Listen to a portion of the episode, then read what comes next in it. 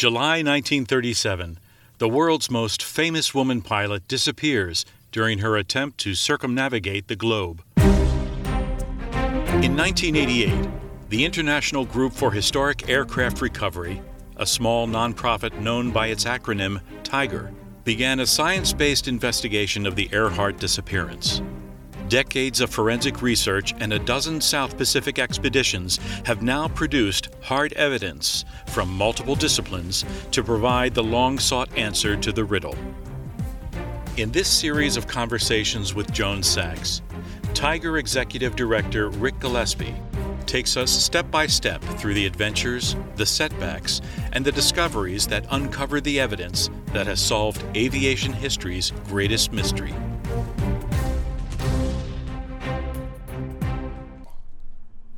Hi, I'm Joan Sachs.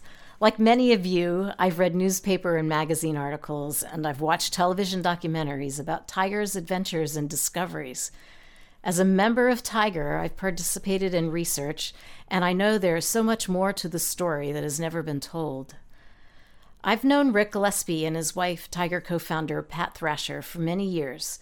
So when Ric asked me to help him bring the behind the scenes story of TIGHAR's Earhart expeditions to the public in a series of podcast episodes, I enthusiastically agreed. Over the years, there have been 12 TIGHAR expeditions to the South Pacific, and we've organized the podcast into seasons. To follow the progress of the investigation, you'll want to listen to the episodes and seasons in order. For newcomers, we make it easy to catch up with the story so far by publishing a compilation at the end of each season. Now, let's get to the next episode. Hi, Ric. The last time we talked, a TIGHAR team was headed into an Alaskan wilderness area to find and inspect the wreckage of a Lockheed Electra which had crashed in 1943. Can you remind us why they were going? Yeah. We had recovered artifacts on Nikumaroro in 1989 and again in 2003 that we thought might be something called dados. This is a, a panel that's installed in the cabin of an airplane on the wall down where it joins the floor, just like in a house where you uh, have a little panel at, at the base of the wall. And we wondered if Lockheed Electras had dados installed in them. But to know for sure, we had to find a Lockheed Electra that was still pretty much intact, but nobody had touched because you, you can't rely on restored airplanes to give you accurate information about how airplanes were originally constructed because you never know what's been changed during sure. the restora- restoration. What was their function actually? The the, the, the function of, of, of a dado was simply to keep someone from putting their foot through the headliner that is uh, the, the the cloth that goes down the wall an aluminum panel. So like a kick panel. Oh, a kick panel yeah. is a good yeah. way to describe it. Got okay. It. Well, did Electras have something like this? And if they did, did they look like what we had? Right. Well, we had to find an Electra that was still intact, that nobody had messed with, that nobody had restored. And we ultimately found that there was one in the uh, Misty Fjords Wilderness area way out in back of Ketchikan, Alaska. It's in the middle of nowhere, up on a mountain, and where the airplane had crashed into the trees. Uh-huh. And it was still there. You could see it from the air. But because it was a wilderness area, by law, you couldn't go in there with vehicles of any kind, ATVs, or even land a helicopter anywhere close right. by. that was that. that was just the rule for wilderness areas. So the only way in was on foot and we put together a four person TIGHAR team uh, accompanied by a couple people from Alaska Fish and Wildlife, uh. one of whom had a rifle with him because it was bear country. Mm-hmm. And and they knew the area. Did they act as guides? Well, they too? didn't know the area. Uh, we we we could mark on a map where the wreck was because you could see it from the air. Right but it's not like there was any kind of a trail to it. You just had to go up the mountainside, and and that mountainside was kind of like a, a vertical rainforest. It's Oh, my. just uh, tangled and and swampy and extremely difficult going. But these guys, I wasn't on that trip, and uh, I'm. What time of I year I didn't envy them at all. was it? Midsummer. Yeah, it, it was in the summer when they went up there. And the weather, well, I think they had a little bit of rain, but the weather wasn't the problem. It was just the terrain. I can They, imagine. they had to fly in as close as they could in a de Havilland Beaver on floats Ah. and go ashore and then head up the up the mountainside. And they did. Took them like a day and a half to get up to the wreck site wow. but it was pretty much intact, incredibly so, really. And they were able to examine and actually salvage bits of dados from the airplane. There were dados in Electras, but they didn't look like what we had. Oh, They were very thin aluminum that was riveted to the underlying structure, the the, the struts on the the or the bulkheads that ah that were there. However, that particular Electra was unique in one respect in that it had a fuselage fuel tank installed because the airplane had been used to ferry company employees for the company that owned it from the uh, Seattle, Vancouver area up to Ketchikan. And it's a long haul, too long for an Electra. So they had to install this extra fuel tank, just one in the fuselage. Most Electras didn't have a fuselage fuel tank. Uh, Earhart's airplane and the other 10E Special were the only Electras that had fuselage fuel tanks, except for this one. Did you know that before? Before We, kn- I think we knew that this thing had a fuselage fuel tank, but it was just a curiosity to us. Oh, that's Right. interesting that they did this. Well, when the guys got up there poking around in the wreckage, they noticed that that tank had been insulated from the heater ducts that run along the floor line to heat the passenger cabin. Because in a passenger airplane, you have to heat the cabin and it was uh, hot air off a cuff around the exhaust manifold. So it was hot air that was blown down these heater ducts. But that, that's a problem if you have fuel lines and a fuel tank there because you don't want the fuel lines getting hot because it'll, it'll cause vapor lock. uh, sure. So they had insulated that fuel tank from the heater ducts with big mats of asbestos, big heavy Oh. stuff. They, they actually brought back both the dados that weren't like what we had, but also they brought back some of this asbestos matting. I've I've still got it. Really? now it, it it's was in a fiber form. Yeah, yeah, it's it's like a mat. Yeah. Yeah. So could um could you see how it was attached? they took photographs of how Okay. it was attached. It was just like tacked up there. It was just laid out. Okay, so that was verification that if you're going to put fuselage tanks in an Electra, you've got to insulate them from the heater ducts. Well, Earhart's plane had heater ducts, and they worked. She had to have heat in the cabin too, Sure. because the navigator was going to be back there. Hmm. So they had to do something. And those asbestos mats were way too heavy if you're going to do the whole cabin. You, uh-huh. you, you can't do that. And there's no indication they, they did. We, we have pictures of the cabin of the Electra before the fuselage tanks were installed.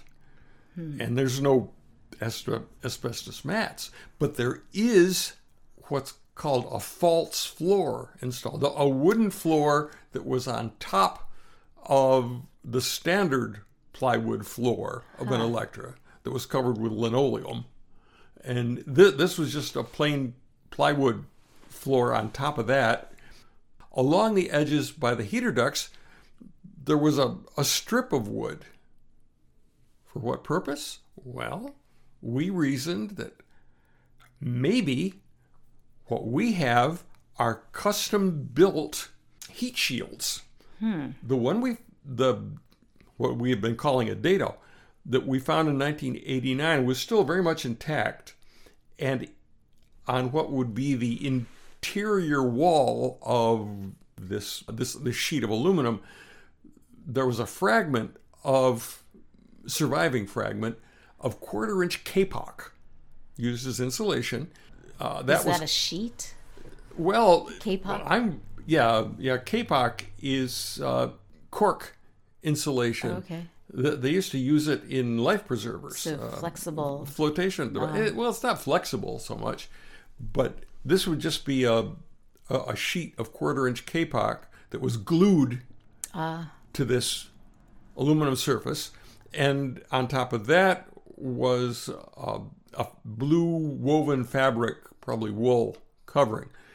And I'm talking the surviving piece was smaller than your thumbnail.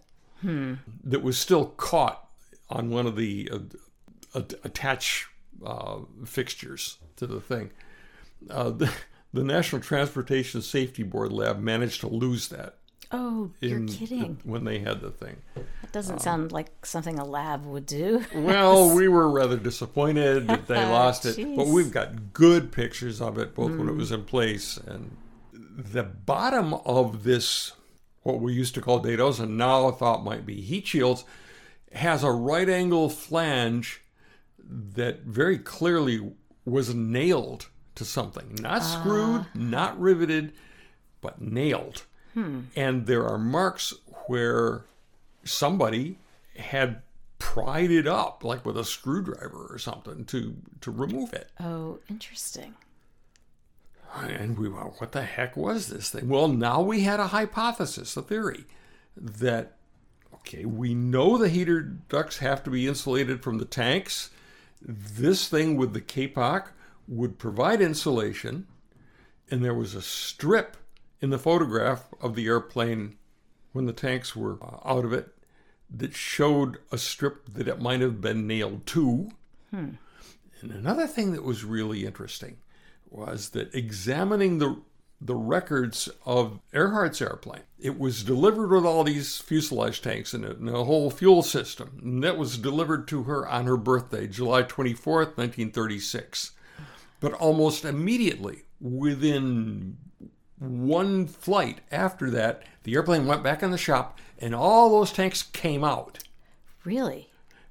And that's when they installed the, the, The false one- floor. Ah. and that's when the pictures we have were taken. Oh, interesting. Okay. And that actually created all kinds of confusion because there was also a mix up when Earhart registered her newly de- delivered airplane with the Bureau of Air Commerce. She mistakenly tried to register it NR 16020. N meaning the airplane's approved for international flight. R means it's in the restricted category because it won't be carrying passengers and it's got this special modification. Well, it had not been approved for international flight. Oh. She needed to register it in the restricted category, just R. And when she redid the application, happened to be when the fuselage tanks were out of the airplane. Oh, So the inspection report for the new application had the airplane listed as just having the standard in the wings fuel for an Electra. And so the airworthiness certificate that was issued for the airplane doesn't only permitted it to have a few hundred gallons of gas. Oh, that- and nobody realized it at the time Oh no. and and it was months later before the the before it, was Earhart's mechanic Bo McKneely who said, "Wait a minute, this isn't right," oh, and they had to go back and do a whole new inspection of the airplane with the tanks in to do it. Wow. Anyway, we. We know that there was, we knew there's something wrong with the initial uh, installation of the tanks that had to be corrected by putting in this false floor with the strip that we think this insulation. We think the whole problem was vapor lock because they hadn't insulated the tanks. That's when they discovered it was a problem. But that's all theory. These objects that we found on Nikumaroro didn't have a part number, which is odd because Yeah. if it's from some unknown part of a World War II airplane, it should have a part number stamped in it in several places, but it doesn't. And were they all alike? The ones you found all the same size? Not all the same size. They were all the same height. This would be like a, a little freestanding wall that was simply Ah. So nailed to the floor. these were just braces for the to hold the wall, to hold the second floor. No, no, no. These these were nailed. These were above the the, the false floor. Okay. So you you have the standard Electra floor, Mm-hmm. and then a false floor on top of that, and then along the edge, a little a few inches out, you have this strip that we think these Mm-hmm. heat shields were nailed to is just like this little wall of insulating uh, panels Right. that once the fuel tanks are installed, we have pictures of the cabin when the tanks are installed. You can't see them because the tanks are in the way. Right. Very maddening. You know, it's theoretical, it's speculative, but it makes a lot of sense. Hmm. And it's still that way. We think we've got heat shields from the Electra, but we can't prove it. So at this point, we've got a whole new idea about our artifacts based on the inspection of the airplane in Alaska, but there's not much we can do with it. We, we can't prove anything from it. Right. If if they were dados and they were exactly like dados, we could say, "Hey, we've got an Electra dado." But that wasn't the case. we got something else that is actually more interesting, but we can't prove it. Okay. Well, what what else do we have? Well, we got this piece of plexiglass that seems to match the cabin windows in a Lockheed mm. Electra, but we can't prove that either. And then we've got our sheet of aluminum, Artifact 22V1, Right. that we think is from an Electra, but we can't match it to anything on a standard Electra. There's no place that the rivet pattern exactly matches a standard Lockheed Electra, but we reason that, well, hers was damaged and then repaired, and we don't know for sure how the repairs were done, so maybe this is from a repaired part. But again, that's theoretical. We, we don't have engineering orders that specify the rivet pattern. So again, we're in the we're in the same place. We got an artifact, but we that it makes sense. That makes sense that, and we can't find any other airplane that it does match. So, God, we're we're kind of in limbo. Um, we're kind of stuck at, at a dead end with our with our artifacts. So by December of 2004, we had all that information from the inspection of the Alaska wreck and the reasoning about the the, the heat shields. In 2005, I was mostly occupied writing a book that was originally going to be called The Suitcase in My Closet. and that's from a quote from Betty's notebook, where Amelia was heard to say, George, get the suitcase in my closet, California. And it seems to match a letter she wrote to her mother about some papers that she wanted destroyed in the event of her death. And we thought that referred to it. It's, it's an example of what appears to be occult information in Betty's notebook, information that Betty couldn't possibly have known. Kind of like her New York, New York, Right. New York City, and Yeah. uh, it seems to be Norwich City, the British shipwreck. My original thought was to write a book strictly about the post loss radio signals, which are such strong evidence that Earhart did not go down at sea and did end up on Nikumaroro. And I was able to conclude a, a book contract with the Naval Institute Press. They're like the University of Press for the Naval Academy. Wow. Very high credibility. Based on the suitcase in my closet. Yeah, on the, the original radio, the original coverage? proposal proposal and contract was for a book called The Suitcase in My Closet. But as I got into writing the book, it soon became apparent that there was much more to talk about. Hmm. And we expanded that to cover the entire period from the construction of the airfield on Howland Island through Earhart's disappearance and then the 1937 government search. And we ended it there when she disappeared and what happened next. And the name of that book was Finding Amelia The True Story of the Earhart Disappearance. That was published in September of 2006. So I spent virtually all of 2005 writing like mad, doing the research, getting this thing out. And uh, it was published September 2006. and did really well.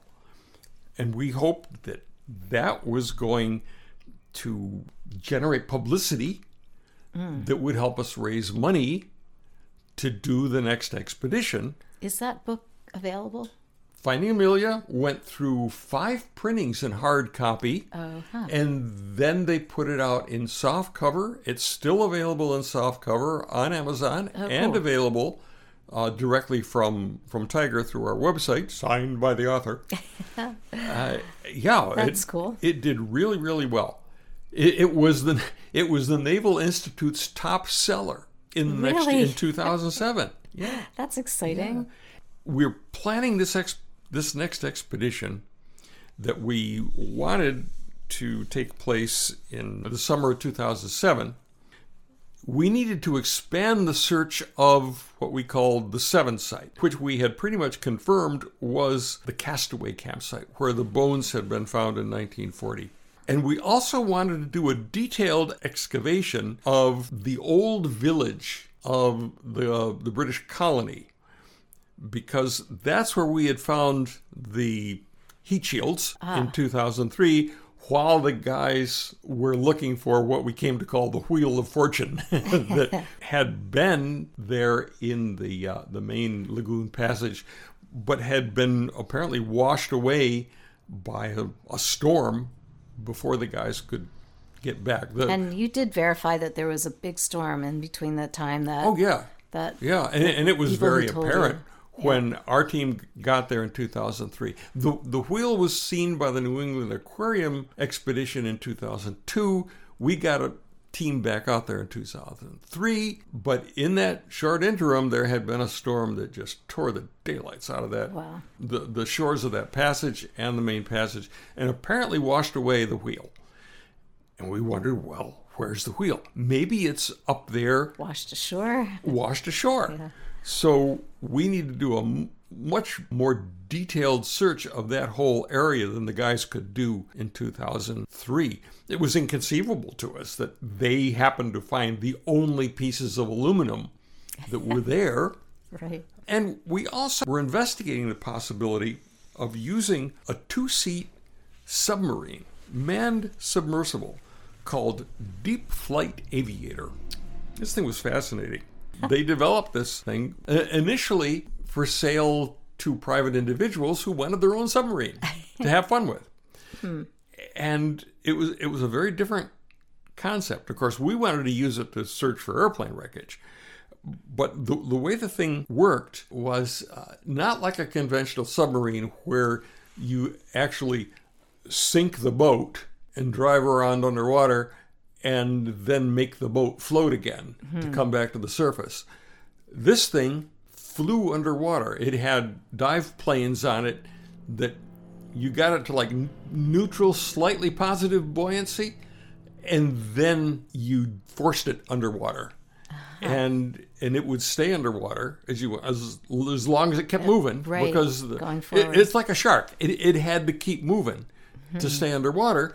But then if anything went wrong, whoop, it would come back up to the surface, which is a good thing. Yeah. Well, there are some drawbacks to doing that if you're going to search for airplane parts with it because you can't stop and hover like you can Good point. with like a, a remote operated vehicle that has uh, conventional thrusters on it and that kind of thing And reverse. and reverse and so forth. But we were looking into that, and Nai'a, the ship we wanted to use, was willing to modify their dive deck on the back of the ship to accommodate this sub. We were Oh. really excited about it. But I was getting a lot of pushback from our archaeologist who didn't want to spend any time doing anything underwater. He was a land archaeologist and he thought we should be concentrating on searching on land in the old village for more debris that might have been washed ashore and at the seventh site.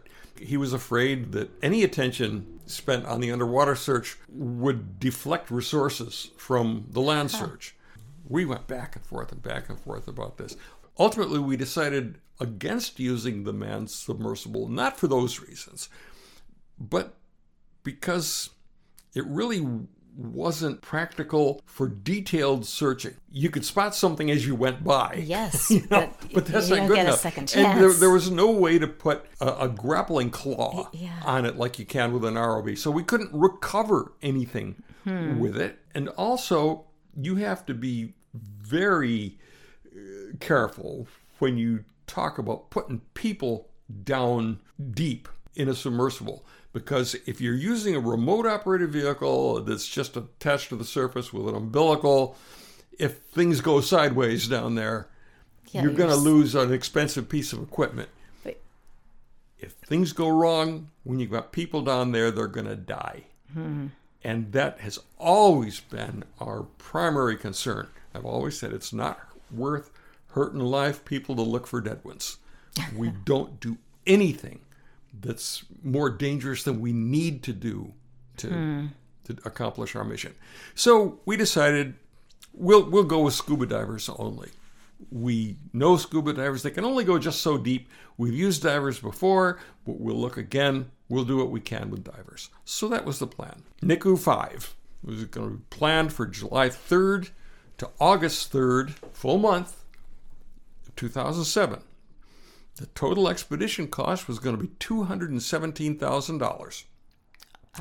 We paid a six thousand dollar deposit on Nai'a, and they reserved the time for us. And as usual, we had no idea where the rest of the money was going to come from. We had only raised a fraction of the money that was was going to take, but we'd been there before. Hmm. We'd raised the money before, so we pressed forward. Half of the charter, $105,500, was going to have to be paid by the 1st of January 2007. And if we couldn't make that payment and had to cancel the charter, we'd lose the $6,000 deposit. Wow. So there was money at stake here. Well, we were hoping that my book, Finding Amelia, would generate the publicity that would help raise the money. But the problem we ran into uh, there in, in the fall of 2006, as we're trying to raise this money, is that the Iraq War was dominating the headlines because everything was going to hell. There were no WMDs, and there was a civil war, and it had turned into the disaster that it did. And that was dominating the news. We we couldn't get any I mean, traction. it's hard to compete with that. No, no. And so by December, we weren't even close to having the over hundred thousand dollars we were going to need to uh, keep the, the, the the charter alive. But uh, right at that time, uh, as things often happen with this project, something totally unexpected happened. One of our researchers noticed an item on eBay advertised as Amelia Earhart's original flight plan. Well, heck, we all knew that there was no flight plan. Uh, she did not file a flight plan. There, there couldn't be something like that. So he said, eh, they're not asking for much. I'll put in a bid. And it, it was a few dollars. And he won it. And he it, it arrived in the mail. And what arrived was a collection of wire service stories and newspaper clippings about Earhart's disappearance. Whoop de doo. But also, there was a typed verbatim manuscript of the personal diary kept by James Carey, the Associated Press correspondent aboard the Coast Guard cutter Itasca during the Earhart flight and disappearance and search. Really? We were floored. Wow. Nobody knew that Carey kept a diary. Uh, here, after 70 years at that time, was a detailed, intimate, day by day account of how the men aboard Itasca lived, how they felt about Earhart, loony dame, Oh, seriously. and the search, this never ending search. Well, how, And what- how and- long a period was it that they were out there? How, how long? Uh huh. Oh, God. Well, I, I okay. Let's let's think about that. Itasca was sent out there in time to be at Howland for Earhart's flight, and they they were there uh, by like mid June of '37 to help her. Yeah. And of course, she didn't arrive, and they were searching for her until the search was called off July 18th. So it just went on and on, and they weren't happy about that. Oh, gosh. And Carey also wrote about what the ship's officers were telling the press as opposed to what the logs reveal was really going on. Wow. We, we were getting the inside story here on, on And how nobody had reported this before, or nobody knew this information because this was Carey's own diary. And uh, th- this was his own personal story. wow. Ultimately, Was he writing all along? Uh, Oh, yeah, reporting. no. You, so you have no, it, it's dated. official- Yeah. Yeah. And of course, we this was a typed transcription Uh-huh. of what we knew had to have been a, a handwritten diary. Uh-huh. And so we wanted, okay, somebody's got the real thing, the the diary from which this was transcribed, and we were able to determine that although Jim Carey was dead, his son Tim Carey lived uh, in Reston, Virginia Wow. down near near Washington, and we got in touch with him, and he was thrilled to know that we had found that there was a transcription of his father's diary that he didn't know existed. Oh wow. But he says, well, it might be in the stuff I have down in the basement because I've got all of his old stuff, and I know there's a whole bunch of stuff from the Earhart search. So another researcher and I went and spent a day with Jim, and we tore apart his basement and found the diary.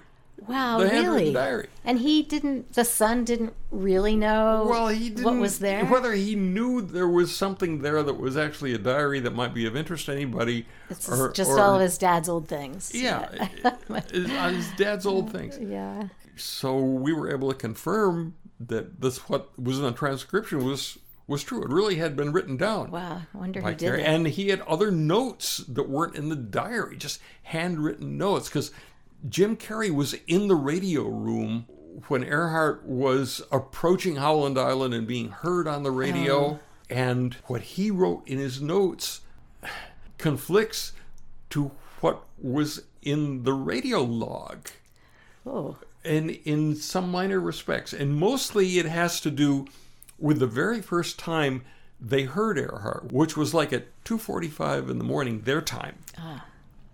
They were listening for Earhart on her frequency. They expected to hear from her, and the first time it came through, there was just something on her frequency that the chief radio man that was listening on his earphones mm-hmm. because it wasn't on the speaker at that time. It was just on earphones.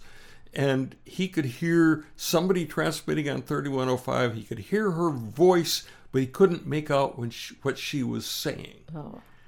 Carey says that he heard the transmission and he heard her say weather overcast. And the log doesn't say that, just says unintelligible.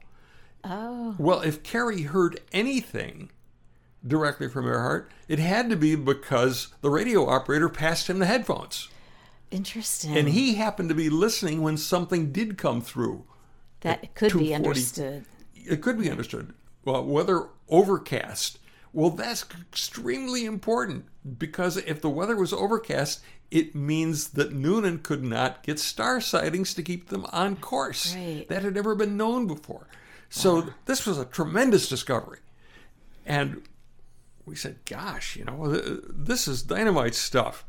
Um, and after confirming that it was legitimate, we contacted the Associated Press, thinking, well, they might be interested. I mean, this Really, this like, was their guy, Uh, Jim Carey yeah, was and their what guy. great, what great publicity for them.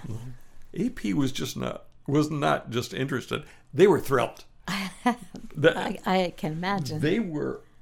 I I spent a day at their main office in Manhattan with their senior people, planning how to release the news. That's that so cool. This was because we had had this problem breaking through the publicity with Yeah. the Iraq War. And they said, no, no, no, we'll, we can take care of this, man.